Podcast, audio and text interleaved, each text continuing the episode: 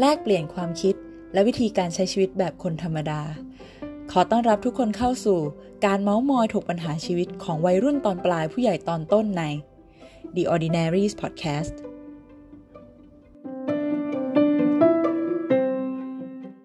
สวัสดีค่ะ เข้าสวยนะคะ รัตตินันบุธิพนชัย หลาย ๆ EP ที่ผ่านมาของ The Ordinaries Podcast นะคะ ก็จะมีการแตะเรื่องของวิธีคิดเกี่ยวกับการทำงานข้าวสวยชอบคุยเรื่องนี้ เพราะงานเนี่ยเป็นสิ่งที่คนส่วนใหญ่ต้องทำนะคะ แต่แง่คิดที่แต่ละคนมีต่องานเนี่ยมันกลับแตกต่างหลากหลายมากเลยนะคะ วันนี้เราจะได้มองเห็นอีกแง่มุมหนึ่งของการทำงานกันค่ะ เราจะได้พูดคุยกับคนที่มี passion ในงานของตัวเองสูงมาก ๆ นะคะ เขายอมลดเงินเดือนตัวเองเหลือเพียงหนึ่งในสี่เพื่อเปลี่ยนมาทำงานที่เขามี passion กับมันจริง ๆ วันนี้เราจะได้คุยกับซันนะคะ มาคุยกันว่าไอ้งานที่เขายอมลดเงินเดือนตัวเองขนาดนี้เพื่อมาทำเนี่ยมันคืองานอะไร แล้วเขาคิดยังไงถึงตัดสินใจแบบนี้นะคะ แล้วมาจนถึงวันนี้เนี่ยเขารู้สึกยังไงกับการตัดสินใจครั้งนั้นของเขาบ้าง เราไปฟังเรื่องราวของซันกันเลยค่ะ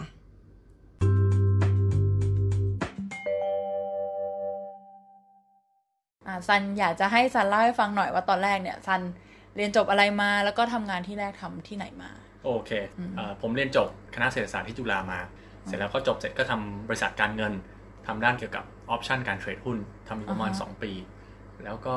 ลาออกมาทำงานองค์กรไม่แสวงหากำไร เกี่ยวกับคริสเตียนพอดีพอดีเป็นคริสเตียนก็เลยอ่าลาออกมาทำงานด้านนี้ อืมจริง ๆ การทำงาน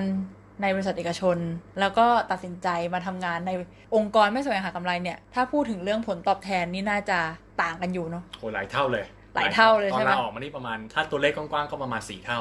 สี่เท่าอืมโอเค ก็คือเหลือหนึ่งในสี่นั่นเอง เคยได้เงินอยู่ร้อยบาทเหลือยี่ห้าบาท ประมาณนั้นงั้นเล่าที่แรกก่อนว่างานที่แรกตอนนั้นอะทำอะไรอืมแล้วแบบโหทำไมมันถึงแบบเงินเดือนแพง ก็ผมเรียนจบเศรษฐศาสตร์ แล้วก็เป็นคนมีความสนใจด้านเทรดหุ้นประมาณหนึ่งอ่าก็ความชอบส่วนตัวก็เลยก็เทรดหุ้นมาตลอด แล้วก็รู้สึกว่าเอ้ยเราเราถูกจริตกับวงการนี้ๆอ่าแล้วก็เลยมองหางานแนวแนวๆนี้อ่าแล้วก็พอดีได้มีโอกาสเคยไปฝึกงานกับที่บริษัทการเงินแห่งหนึ่งอยู่แล้ว ก็เลยคุยกับเขาก็เลยเข้าไปทำงาน ก็งานเกี่ยวกับการเทรดหุ้นนั่นแหละ แต่ว่าเป็นการเทรดผลิตภัณฑ์ทางการเงินที่เราเรียกว่าออปชั่นอ่าฮะก็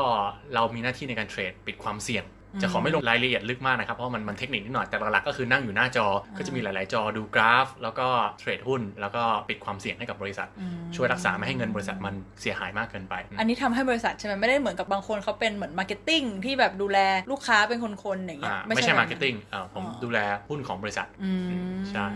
แต่ว่าตอนนั้น ที่แรกเนี่ยก็ทำเสร็จแล้วก็ลาออก แล้วก็ได้งานที่ใหม่ได้อีกที่หนึ่งอีกที่หนึ่งเนี่ยจะเน้นทางทำเซลล์กับ marketing มากขึ้น แต่ขาย option เหมือนเดิมนะ ขายผลิตภัณฑ์ตัวนี้เหมือนเดิม แต่ว่าก็ย้ายไปทำฝั่งเจอตัวลูกค้ามากขึ้นอืใช่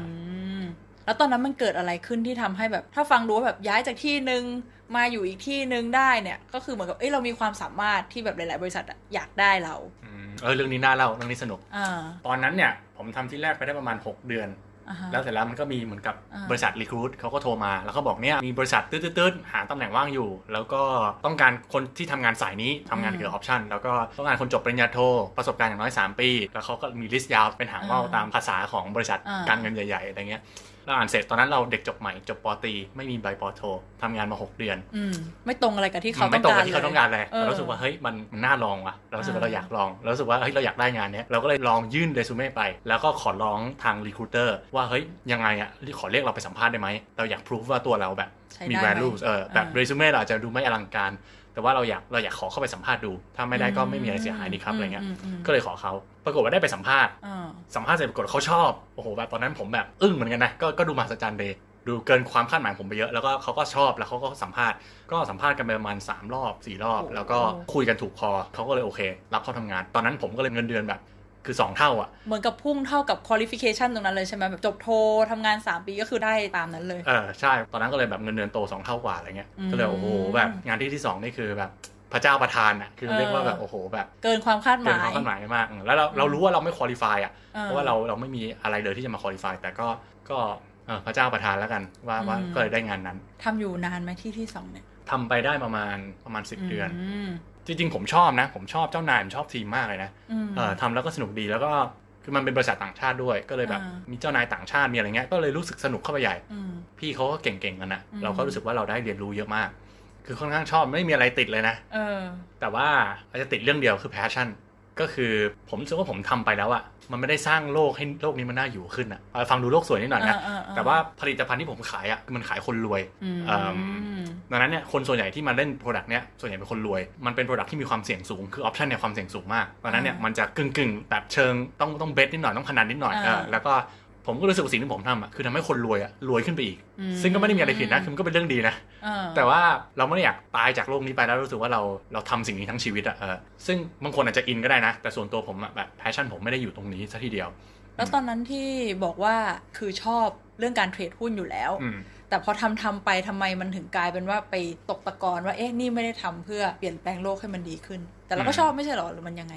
ก็ก็ชอบนะ ทุกวันนี้ผมยังเทรดหุ้นอยู่จนถึงทุกวันนี้อ่าแต่ว่าผมคิดว่าผมไม่ได้อยากจะใช้ทั้งชีวิตอะมานั่งเคาะตัวเลขอะมเพื่อจะทำให้ตัวเองหรือว่าคนอื่นรวยขึ้น ผมรู้สึกผมอยากใช้เวลาส่วนใหญ่อาจจะเป็น 80%ช่วยเหลือสังคมหรือทำให้โลกนี้มันน่าอยู่ขึ้น แล้วใช้เวลา 20%ตรงเนี้ยมาหาเลี้ยงชีพมาเทรดมาอะไรก็ได้ แต่ตอนนั้นอะชีวิตผมคือ 80%อะ trade หุ้นเพื่อทำให้คนที่เข้าถึงตลาดหุ้นรวยขึ้นไปอีก แล้วก็เอาเวลา 20%ที่แบบหลังเลิกงาน2ทุ่มกลับบ้านมาเหนื่อยๆดึก ๆ แล้วก็มาทำอะไรที่เราอยากทำทำงานอดิเรกทำงานตาม passion แต่ผมรู้สึกว่าเฮ้ยแบบผมอยากจะสลับสัดส่วนเนี้ยอืมก็เลยเป็นจุดที่ทำให้ลาออกอืม ทำไมถึงเลือกไปองค์กรนี้แทนที่จะแบบ balance ให้มันพอยังมีได้เงินอยู่ทำไมถึงต้องหั่นแบบหนึ่งในสี่เลยอะไรเงี้ยผมว่าแต่ละคนก็จะมี passion ไม่เหมือนกัน ส่วนตัวผมเนี่ยผมผมมีส่วนร่วมกับองค์กรนี้ ตัวย่อคือนคทนะก็คือเป็นองค์กรที่ทำงานกับนักศึกษาในมหาวิทยาลัย แล้วก็เหมือนกับ educate ให้ความรู้ให้การศึกษาในเชิงมุมมองคริสเตียน แล้วก็เสริมสร้างเขาให้เขาเนี่ยเหมือนใช้ชีวิตนักศึกษาที่มีคุณภาพอะพูดประมาณนั้นอืมกว้างๆ ผมเติบโตมาแล้วผมมีส่วนร่วมกับองค์กรนี้มาตั้งแต่ผมเป็นนักศึกษาอืมแล้วผมรู้สึกว่าเฮ้ยงานนี้มันมันมีประโยชน์เว้ยมันเปลี่ยนชีวิตผมมันอืมสร้างประโยชน์ให้กับสังคมอืมผมเลยรู้สึกว่าผมได้รับแล้ว แล้วผมก็อยากจะส่งต่อสิ่งที่ผมได้รับให้คนอื่นเหมือนกัน ก็เลยกลับมาแล้วก็สมัครเข้าทำงานองค์กรนี้ที่เขามามาช่วยเรามาอีควิปเราให้เป็นให้เป็นคนดีอะเอออ่าเรารู้สึกเราอยากอีควิปคนอื่นให้เป็นคนดีเหมือนกันและอย่างนี้ถ้าในมุมของเรื่องผลตอบแทนอะ มันก็หายไปเยอะอยู่ตอนนั้นไม่มีลังเลบ้างเหรอแบบอยากจะตอบแทนกลับมันก็มีนะ แต่ว่าเทรดกับเงินที่หายไป 75%อย่างเงี้ยมันมีความคิดอะไรตอนนั้นบ้าง มีความคิดอยู่บ้าง วันที่ผมลาออกนั่นน่ะอ่าผมรออีกแค่ประมาณ 1 เดือน 2 เดือนอะ ผมได้โบนัสละอืมอีกนิดเดียวได้โบนัสละเออแล้วผมอยู่เต็มทั้งปีไง หมายถึงว่าถ้าผมได้โบนัสผมก็กินได้เต็มทั้งปีเต็มแล้วผมก็แบบโบนัสเราก็ไม่น่าจะน้อยๆหมายถึงว่าเออมันก็มันก็ก็เงินก้อนประมาณหนึงอะอืมถ้าเราออกไปแล้วก็ไม่ได้โบนัส แต่รู้สึกว่า เออเราเราอยากทำสิ่งที่เรารักอะเราอยากทำสิ่งที่เราเชื่ออะแม้ว่ามันจะมีค่าใช้จ่ายมหาศาลอะอืมตอนนั้นตอนลาออกก็รู้สึกว่าโหค่าใช้จ่ายที่เราต้องจ่ายนี่มันมหาศาลนะอืมเราเราไม่ได้แค่รับเงินเดือนน้อยลง แต่เราเราต้องทิ้งไลฟ์สไตล์เก่าๆของเราอืมเราเคยนั่งแท็กซี่ได้แบบสบายใจแต่ก่อนผมกินอาหารญี่ปุ่นนั่งรถแท็กซี่อะไรเงี้ยแบบผมสบายใจมากอ่าเพราะผมรู้ผมมีเงิน ตอนนี้แบบขึ้นรถเมย์บ้างกินอาหารริมทางบ้าง ก็เป็นไลฟ์สไตล์ใหม่ที่เราจะต้องปรับตัวเพราะว่าเงินเดือนลดลงไปเยอะอ่าตอนคิดจะลาออกก็มีวันหวั่นๆบ้างนะอืมแต่เอาเข้าจริงตอนนั้นเหมือนในเชิงเหตุผลนะผมวันวันๆแต่ในเชิงหัวใจผมเนี่ยผมมันอ่าเต็มร้อยป่ะมันมั่นใจมากว่าแบบเรามาถูกทางอะอืมอ่าตอนนั้นก็เลยตัดสินใจด้วยความมั่นใจนะอ่าเชื่อว่ามาถูกทาง แล้วอย่างนี้พอตอนที่มาอยู่นคทแล้วเนี่ย อยากจะให้เล่าเรื่องของไลฟ์สไตล์ที่เปลี่ยนไป อาจจะกี้เกรินไปแล้วมันมีอะไรเปลี่ยนไปอีกค่าใช้จ่ายเดิมๆที่เราต้องจ่ายอยู่มีไหมผ่อนอะไรอยู่หรือเปล่า แล้วมันเปลี่ยนไปยังไงบ้าง อืมถึงผมจะออกมาทำองค์กรไม่แสวงหากำไรอืมแต่เนื่องจากเราถูกฝึกฝนเรื่องการเงินมาค่อนข้างเยอะอืมผมเลยเตรียมตัวค่อนข้างเยอะ ก่อนผมลาออกเนี่ยผมไม่สร้างหนี้เลย เพราะผมรู้ว่าแบบอืมถ้ามีหนี้เนี่ยมันจะทำให้ชีวิตเรามีอิสรภาพลดลงอืมผมเลยเลือกที่จะไม่ซื้อรถ ไม่ซื้อคอนโด ไม่ซื้ออะไรทั้งสิ้น คือเพื่อนเราเนี่ยเรียนจบอ่าเสร็จมันถอยรถซื้อคอนโดอะไรเงี้ยเราก็เห็นเพื่อนเราเออแบบมีมีมุมที่เราอิจฉาบ้างอ่าแต่เรารู้สึกว่าเราเรากัดฟันเราอดทนไม่ซื้อของเหล่านั้น เพื่อเราจะซื้ออิสรภาพอืมแล้วพอออกมาเสร็จปุ๊บเนี่ยมันก็ไม่ได้ทำให้ผมลำบากใจในการอืมที่จะแบบรับเงินเดือนน้อยลงอืมแล้วก็ผมเป็นคนเก็บเงิน ผมบริหารการเงินส่วนตัวค่อนข้างมีวินัยนะ ผมแบ่งเงินลงทุนผมเทรดหุ้นอยู่อะไรเงี้ยนะก็พยายามแบบหารายได้อื่นเสริมมาเข้ามาด้วย แล้วก็มีพี่บางคนก็ช่วยสนับสนุนทางการเงินเพราะเขาเห็นว่าเราแบบโอ้เราตั้งใจจริงเขาก็สนับสนุนให้าคือรวมๆกันแล้วเนี่ยก็เงินเดือนลดลงจริง แต่ผมคิดว่าด้วยความที่ไลฟ์สไตล์ผมไม่ได้เป็นคนไลฟ์สไตล์หรูหราด้วย อยู่ๆไปมันก็ก็เริ่มปรับตัวได้นะอืมอันนี้วางแผนอยู่นานไหมเราคิดตั้งแต่เมื่อไหร่ที่ว่าเราจะอยากออกไปทำงานนคทเราเลยเริ่มวางแผน เริ่มไม่สร้างหนี้เริ่มอะไรอย่างเงี้ย จริงๆก็ตั้งแต่เรียนจบแล้วนะคืออ๋อผมมองว่าผมไม่ได้ไม่อยากจะจบชีวิตในบริษัทการเงินอยู่แล้วตั้งแต่แรก คือไม่ได้มองว่าอืมอยากจะทำจนถึงอายุ50อะไรเงี้ย ก็มองว่าสักวันหนึ่งเราก็อยากจะออกมาทำเพื่อสังคมอืมดังนั้นแบบทุกวันนี้ก็เลยไม่คิดจะสร้างหนี้เลย มันต้องปรับไลฟ์สไตล์ของตัวเองให้มันสมถะาอยู่แล้วในเบื้องต้น ตอนนี้ซันยังทำงานอยู่ที่นคทหรือเปล่านะ ตอนนี้ไม่ได้ทำแล้วครับลาออกมาละอ่าฮะเราไปทำอะไรยังยังอยู่ในแวดวงคริสเตียนและการแบบทำประโยชน์เพื่อคนอื่นไหมยังอยู่ก็ มันจับพัดจับผูเหมือนกันนะนะก็คือมหลังจากเราออกมาทำงานเพื่อสังคมเผอิญผมได้มีโอกาสรู้จักกับองค์กรหนึ่งที่ทำงานด้านเทคโนโลยี แล้วก็เกี่ยวกับคริสเตียนอยู่ที่แคนาดาอืมแล้วก็หลังๆมาเนี่ยผมเริ่มมีความสนใจด้านเทคโนโลยีมากขึ้น แล้วก็เริ่มสร้าง movement ในในในประเทศไทย รวมกลุ่มคริสเตียนด้านสายเทคโนโลยีเข้ามาด้วยกัน แล้วก็ได้มีโอกาสรู้จักกับเขาคุยกันไปคุยกันมาเขาก็เลย offer งานให้ให้ทำงาน ขึ้นตรงกับบริษัทที่แคนาดา แต่ว่าผม base ในเมืองไทย แล้วก็มาบุกเบิกงานเขาที่ฝั่งเอเชีย ก็เงินมันก็ดีขึ้นตรงกับความชอบเรามากขึ้น แล้วก็ได้รับ scope งานที่มันใหญ่ขึ้น ท้าทายขึ้น ตอนนี้ก็เลยทำงานกับองค์กรที่ชื่อ Faith Tech เป็นอืมองค์กรไม่แสวงหากำไรคริสเตียนด้านเทคโนโลยี ฟังดูชีวิตก็ดูแบบค่อยๆ เติบโต แล้วก็เหมือนกับทำไปเรื่อยๆ แล้วมันก็มีโอกาสเข้ามา แล้วก็ต่อยอดไปเรื่อยอืมๆ ตอนที่ยังอยู่ที่นคทมันมีช่วงแว็บไหนบ้างไหมที่คิดว่าไม่น่าออกมาเลยวะอยู่สถาบันการเงินก็ดีอยู่แล้วอะไรอย่างเงี้ยมีนะมีเป็นช่วงที่เราต้องใช้เงินนี่แหละมันมักจะมีเออเออเออช่วงที่ต้องใช้เงินเนี่ย มันก็จะมีความคิดแวบมาว่าเอ๊ะเราตัดสินใจถูกเปล่าวะเออเราเราควรจะกลับไปทำงานคอร์เปอเรทหรือเปล่านะ เพื่อเราจะแบบสามารถทำเงินได้ จะมีแวบช่วงที่เราอาจจะต้องแต่งงานแวบช่วงที่เราอาจจะต้องสร้างบ้านแวบช่วงที่เราต้องใช้เงินเยอะอืมๆเราก็รู้สึกว่า เอ๊ะเราจะหาเงินมาจากไหนกันนะเออก็ก็มีแวบบ้างมีแวบบ้าง แต่มันเป็นส่วนน้อยนะคือถ้าย้อนเวลากลับไปได้อะผมก็จะตัดสินใจแบบนี้เหมือนเดิม ไม่ได้รู้สึกว่าตัวเองตัดสินใจผิดพลาดอย่างไร เงินน้อยก็ลงก็จริง แต่รู้สึกว่าช่วง 2 ปีที่ผ่านมาผมมีความสุขมาก แล้วก็รู้สึกว่าได้ทำในสิ่งที่ตัวเองเชื่อ แล้วก็ผมเชื่อว่าเออชีวิตมันควรจะเป็นแบบเนี้ยงานที่เราได้ทำแล้วเรารู้สึกว่ามันเชื่อว่ามัน สร้างการเปลี่ยนแปลงให้กับสังคมด้วย แล้วเราก็รักที่จะทำมันอ่าช่วงลาออกแรกๆนี่ผมอยากตื่นทุกเช้าเลยอะมันรู้สึกแบบอืมตื่นนอนแล้วมันมันแล้วแบบมีพลังอะเราอยากทำงานอะเออเออมีความสุขอะมันเป็นโมเมนต์แบบนั้นเออะอตอนทำเราทำงานบริษัทมันมันตื่นมา มันก็ไม่ได้แบบไม่ได้ไม่ได้กระชุ่มกระชวยขนาเอดอนี้ไม่ได้กระชุ่มกระชวยขนาดนั้น คืออยากตื่นนะ แต่เหมือนว่าอ่าแบบมันไม่ได้แบบอ๋อมีพลังแบบเปลี่ยนชุดขึ้น BTS ไปนั่งทำงานอยู่ในออฟฟิศอะไรเงี้ยอ่าแล้วก็แบบอืมแต่พอลาออกมาแล้วมันมันกระชุ่มกระชวยมากอืมเราก็เลยรู้สึกว่าเออย้อนเวลากลับไปได้เราก็ตัดสินใจเหมือนเดิม เราเชื่อว่าเราตัดสินใจไม่ผิดอืมอืมอืมอืมงั้นถ้าสมมติอยากจะถามว่า ถ้าจะบอกกับคนที่กำลังแบบลังเลหรือว่าตัดสินใจเกี่ยวกับเรื่องงานอยู่อะคิดว่ามันมีหลักการอะไรไหมที่แบบซันได้เรียนรู้ว่าเนี่ยมันเป็นสิ่งที่ควรจะใช้ในการตัดสินใจ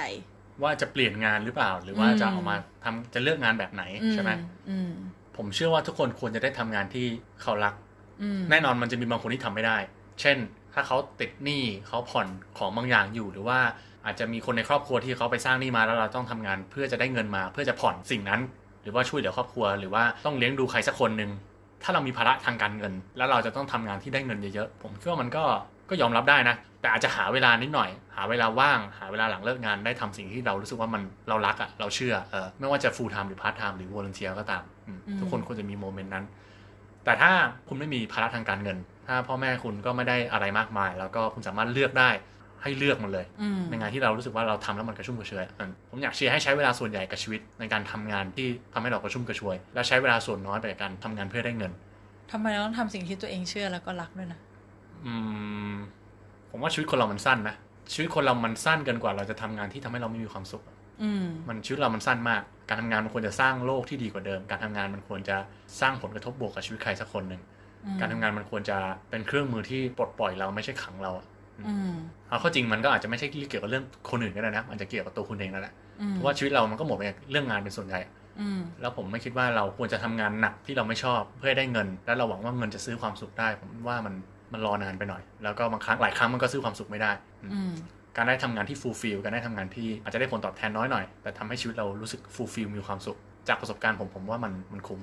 อันนี้ความความเห็นส่วนตัวนะ บางคนอาจจะอ่าไม่ได้รู้สึกว่ามันคุ้มอะไรก็ได้ ผมว่าก็ก็แล้วแต่ อันนี้ประสบการณ์ผมที่ผมลาออกมาทำงานนี้แล้วมันสอนผมแล้วกันว่า งานที่ fulfill งานที่เรารัก งานที่เราเชื่อ มันให้ความสุขได้มากเลยอืม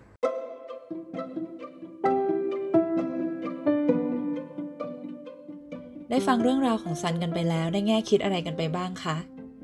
เรื่องของการทำงานตาม passion นะคะ เป็นเรื่องที่ถูกพูดถึงเยอะในยุคนี้ บางคนก็อาจจะเห็นด้วย บางคนก็อาจจะไม่เห็นด้วยนะคะ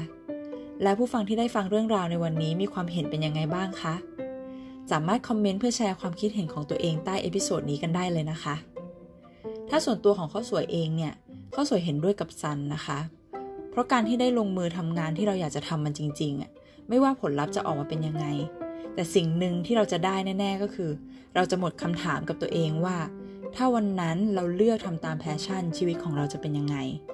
ตอนที่เขาสวยตัดสินใจออกจากงานที่แรกนะคะ ซึ่งเป็นงานด้านวิศวะเนี่ยเพื่อมาลองทำงานด้านการศึกษาที่เราไม่มีประสบการณ์เลยนะคะ มีแต่แพชชั่นที่อยากจะทำอย่างเดียวเนี่ยตอนนั้นก็ตัดสินใจด้วยวิธีคิดที่ว่าถ้าเราทำงานวิศวะต่อไปจนเกษียณ ตอนเราอายุ 60เนี่ยเราจะไม่เสียใจใช่ไหมที่